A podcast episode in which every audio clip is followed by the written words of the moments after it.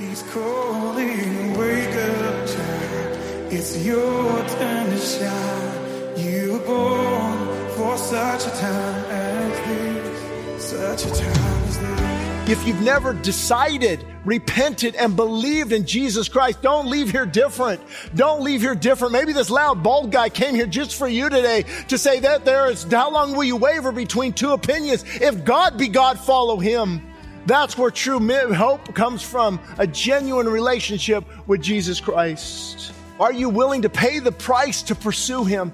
It will mean dying to self, not being perfect. Praise God, you don't follow me around all week, but there's a desire, a hunger for more of God. Thank you for joining us here at Westside Christian Fellowship, located in Leona Valley, California, one hour north of Los Angeles. Today on Regaining Lost Ground, we hear the third and final part of a special message from Pastor Shane titled Worship God in Spirit and Truth. Romans 12, 1 through 2 tells us, Therefore, I urge you, brothers and sisters, in view of God's mercy, to offer your bodies as a living sacrifice, holy and pleasing to God. This is your true and proper worship. Do not conform to the pattern of this world, but be transformed by the renewing of your mind. Then you will be able to test and approve what God's will is, His good, pleasing, and perfect will. In today's message, Pastor Shane urges us to fall on our knees to Christ, repent of besetting sin, and walk in the power of God's Holy Spirit, resting in His goodness and faithfulness. You can hear the whole message at Pastor Shane's YouTube and Rumble channels. Make sure to subscribe today. For more information, visit us online at westsidechristianfellowship.org. We also encourage you to hear more truth from Pastor Shane with the Idleman Unplugged weekly podcast. And now, from Westside Christian Fellowship in Leona Valley, California, here's Pastor Shane Idleman. You know the all truth guys, right? Ah, it's just the truth. Just the truth. They beat you up with the truth. Uh, um, I, I, I, I saw you sinned last night. I'm going to put on my sin sniffer badge. I'm going to walk around and, and I'm just a truth guy. So you have to have both of those spirit and truth. The fruit of the spirit. There was a desperation in her. Sir, give me this water. Give me this water that I will never be thirsty again. But let me give you a warning here. Sometimes we can be so thirsty that will consume anything. So thirsty will consume anything. Be careful spiritually. It has to be underneath the filter of God's word, the discernment of God's word. Everything has to filter through that. Verse 16, Jesus said to her, go call your husband and come here. Jesus answered him, I have no husband. I'm sorry, the woman answered him, I have no husband. Jesus said to her, You're right in saying, I have no husband, for you have had five husbands. I just, just realized Jesus, Jesus would often go to the broken, the humble, the lost. You have to see your need, folks. You have to see your need. And the one you have now is not your husband. Jesus didn't avoid her. Oh, you're living together. I'm out here. He met her where she was at. Grace and truth, remember? Grace and go with them with the truth. You don't compromise the truth.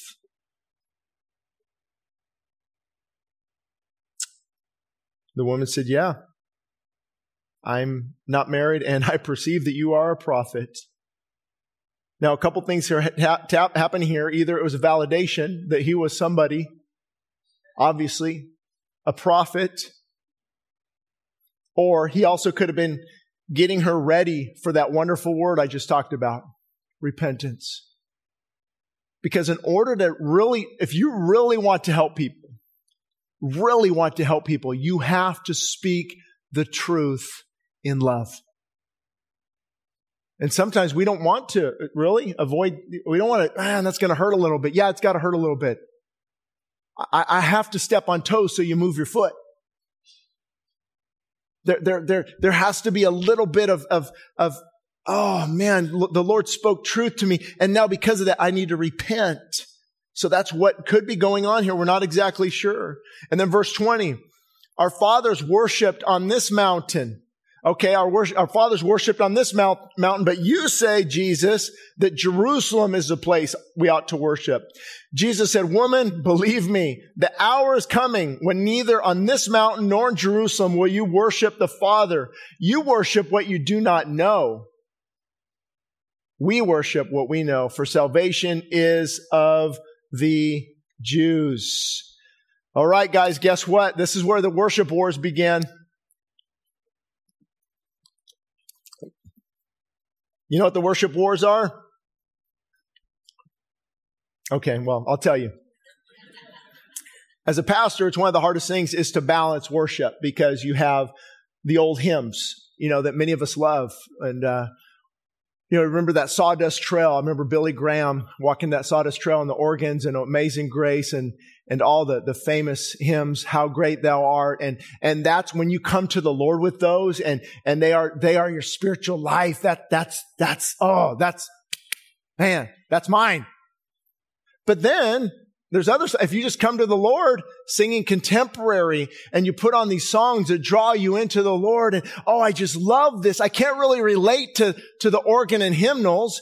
And this guy says this, I can't really relate to the, you know, the, man, that's a little loud.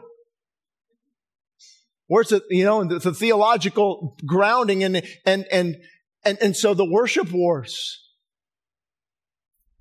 So let me help you with this. Very easy. Don't judge people based on preference. Don't judge people based on preference. We all prefer certain things.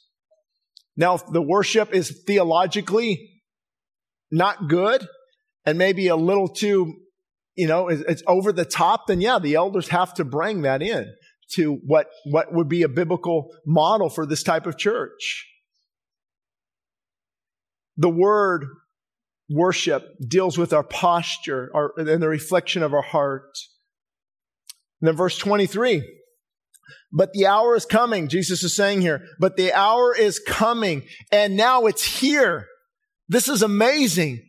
For 1600 years, they would worship at, at, this location. And Jesus said, but now the hour is here. They went from a place to worship to now a person of worship. Oh, this is incredible. You don't need to go here or there. The place and the, the person of Jesus Christ residing in the believer's heart. This is a place of true worship.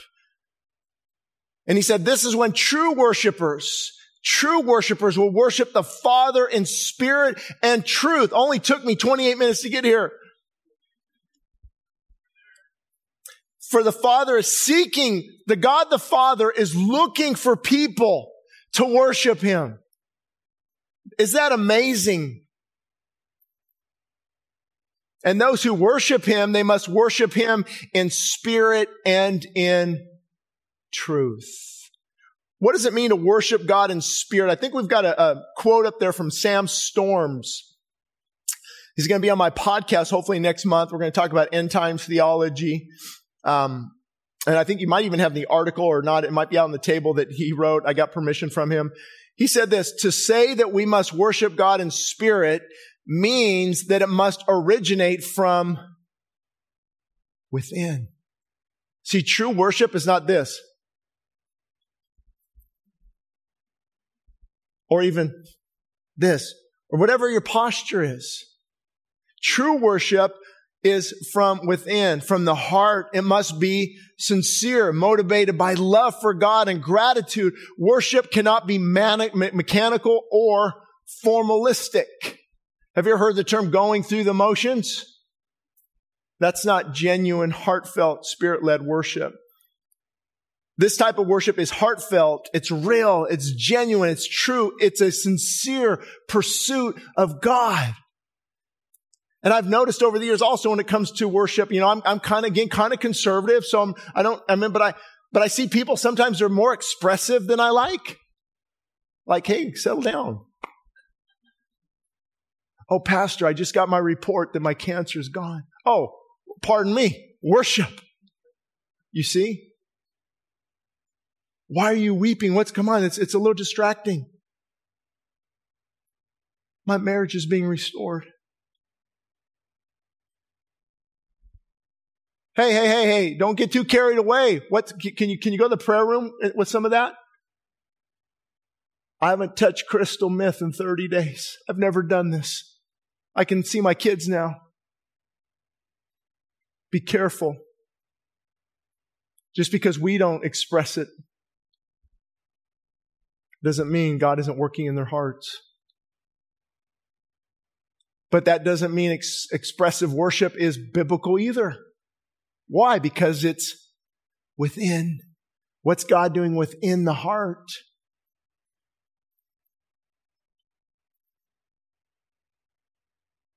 Rigid, formal, mechanical. Worship should not be a duty, it needs to be a delight. And this is actually why it's an important point. This is why many cults, you know what a cult is, why they look the same no matter where you go.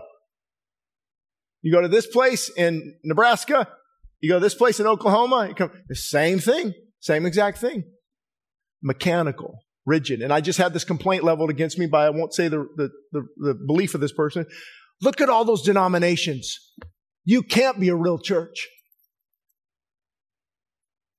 in the Christian church? Well, number one, I, I, tend to agree that the body of Christ is one body.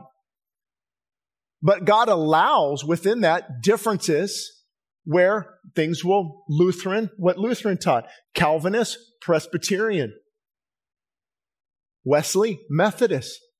It's going to be, going to be a little hard for the Reformed to worship with the charismatic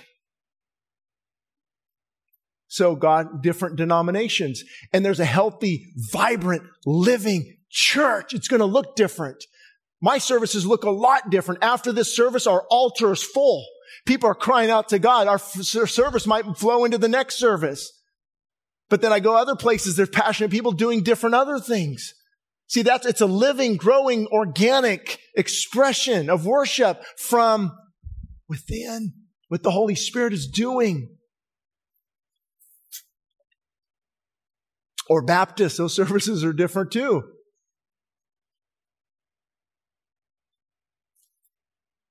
So I'm going to just give you five heart check takeaways. Number one, worship was a place. She did such a great job on these two. I appreciate that. Worship was a place. Now it's a person. Always remember that because sometimes we think we have to go to the place, but worship is a person. And I won't get into a lot of details because I don't, I don't know where everyone's at on this, but um, I've got a desire for revival. I've been studying revival 22 years. I did a, interview you can watch on YouTube with CBN News on the Asbury revival and what's happening. And uh, you know, people asking, "Should I go there? Should I go there?" Maybe, but I'm I'm I'm here in LA County and I'm contending where I'm at too. There's nothing wrong with going, but remember, the, God sometimes just wants you to be broken and humble in your own community, in your own place, and let the fire of God come here into your heart. It's not a place. It's a person. I've got actually two of my friends there. I've been there all week and they're re- sending me Twitter feeds and different things on what's going on. You can have form, but no fire. You can have form, but no fire.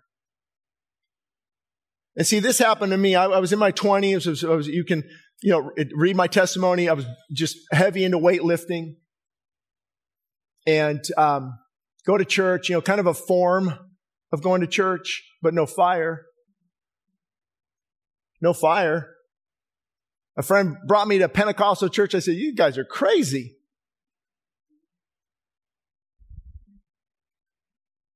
And I thought, I look worse than that when I'm drunk.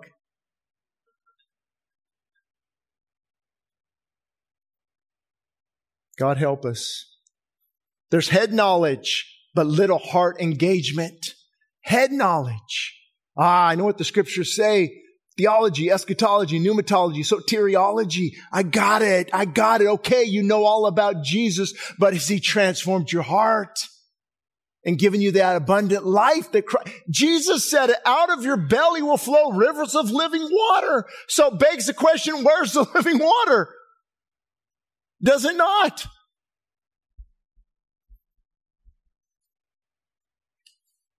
Rigidness, rigidness, but no relationship. And many times in a church we see, are you a worker or are you a worshiper?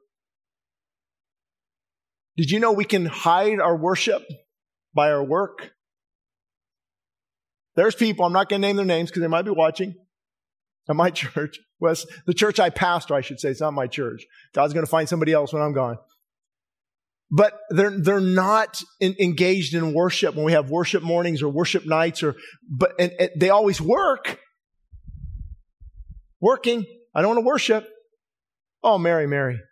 Or Martha, Martha, I should say. Oh, Martha, Martha. You're worried about Mary's found what is the good thing to worship. And then from my worship should come my work. If you have it the other way around, your worship will, uh, your work will often prevent your worship to God. And then, of course, this, this is the final nail in the coffin. Worship Him in truth. Worship Him in truth. Truth, truth, truth. I, if I had an hour and a half, I couldn't even touch this topic because truth is the foundation and truth is the gauge of true, true worship. Because when we worship God, we have to have a foundation, correct? Thank God I'm standing up here and not on the water. And so when we have worship, it's, it's, it's, the foundation is the truth of God's word. We filter everything through the truth of God's word. And it's also a gauge. Truth is the gauge. Is this worship healthy? Is it taking us in a healthy re- eh, direction and using discernment? Truth is the foundation. And that's what I do appreciate about your church here knowing most of the elders, uh, just the love for the truth. The love for the truth. That has to be first and foremost. The truth forsaken is a curse for our nation. A friend of mine wrote that in one of his song lyrics, Richard Andrew. Churches are to be pillars who support the truth, not oppose it. The truth is not flexible when it comes to absolutes. It's solid and unyielding. Truth liberates. Truth rebuilds. Truth restores. Truth heals. Truth transforms. Truth prevails. I don't know if you could keep up, but tried. You don't change truth what? Truth changes you. So when it comes to worshiping God, it's not just about experience and, and emotion and all these things. It's grounded in the truth. And once I realized the truth that I was a sinner, but I've been saved by grace. Oh, praise God. Now the emotions come out when I held my firstborn. I wept in the hospital. How much more should we not experience the power and presence of Christ in our own lives? Did you know emotions can be good if they are God given? Thank God we're not robots. Here's your baby. Oh, well, okay. Back to mom. Don't, don't buy into the excuse that emotions are bad. As long as they line up with scripture and they are the caboose of your train, not the engine. They don't direct you, but they follow obedience to Christ. So I got just two minutes. I'm going to close. Keep the fire burning. Keep the fire burning and keep the truth alive in your heart. So here's what you must do. I'm going to go quick. Prioritize the pursuit. Prioritize the pursuit. Pursuing God has to be a priority. As a deer pants, oh, my heart pants after thee. Make pursuing God the priority. And then pursue intimacy through worship. There's something dramatic takes place during worship. And that con- consistent communication through prayer. Consistent communication through prayer. And starve the competition. Oh, that's not a powerful point, by the way. I don't know if we have it up there. Starve the competition through fasting. Did you know that the early church used to talk about prayer and fasting a lot? That doesn't sound too good today. In that room over there, I had to, I had to put the donut lid down because I don't, I don't eat when I preach. I'm at that. It's still calling my name, glazed, glazed, glazed. It's, and I bet you, somebody better hide those because I know after second service. But see, there's a, there's a comp- competition. I want to worship God, but my flesh says, no, come to me, King, King flesh, King stomach. And there's just a powerful thing when you fast and starve that competing appetite and pray and seek God. If you don't pray and you don't make time for prayer, it's just a weight loss program. Abort sin through repentance abort sin through repentance and apply the power of the word. Apply the power of the word of God to your life. And I'll close with this one. The woman said to him, I know that the Messiah is coming. I know he is. He's called the Christ. And when he comes, he will tell us all things. And Jesus said to her, I who speak to you am he. I would have loved to, we're there for that moment. So you must make the decision this morning. A decision must be made. A decision must be made. If you don't know or you're listening or hearing, you don't know why you're here. If you've never decided, repented and believed in Jesus Christ, don't leave here different. Don't leave here different. Maybe this loud bald guy came here just for you today to say that there is, how long will you waver between two opinions? If God be God, follow him. That's where true hope comes from. A genuine relationship with Jesus Christ. And if you are a believer, are you willing to pay the price to pursue him? Are you willing to pay the price to pursue him? It will mean dying to self. Not being perfect. Praise God, you don't follow me around all week. But there's a desire, a hunger for more of God. So let's have the worship team come up and, and contemplate what we just talked about. And I know where some of you are, where many of you are. I've been there and I've talked to people like this. You say, Shane, I hear it. I hear it and I want that, but I don't feel it. Praise God, your feelings don't have to direct you. I've been there many times, many times. What you have to do is you have to acknowledge it. Lord, I am parched. I am dry. I am empty, just like the churches, some of the churches in the book of Revelation. If you do this and come back and repent, I will restore you. I will rebuild you. My dad taught me a lot of things sports, uh, hard work, construction, hunting, fishing. But he never knew God when I was younger. And I really wish he would have showed me how to pursue God. So, parents, grandparents, this is the most important topic you are faced with today, especially where our nation is at. We are crumbling from within. Our moral compass is off the chart. We need to start seeing men specifically, grandparents, parents lead the way. Oh, it's difficult. I have five at home, three teenagers. I know it's difficult, but it can be done if we pursue Christ. My daughter left me a note this morning.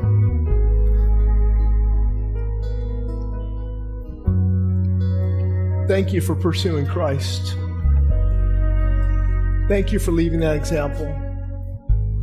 And if she knew me in my 20s, she would not be proud of who I was. Folks, we've got to make some major decisions in our lives and repent and ask for the fullness of God to come back into our hearts.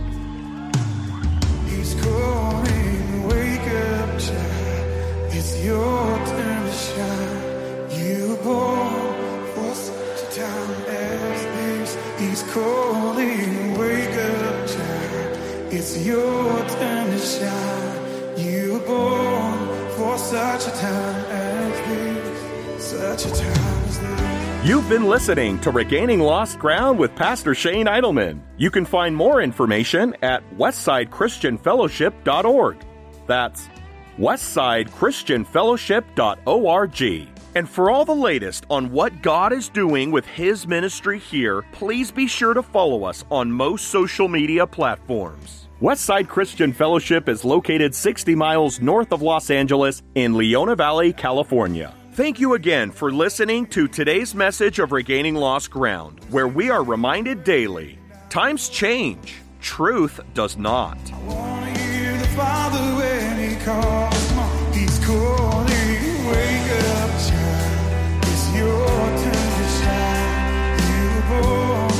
such a time as this. He's calling, wake up, child. It's your turn to shine. Regaining Lost Ground is sponsored by the generous supporters of the ministries of Westside Christian Fellowship.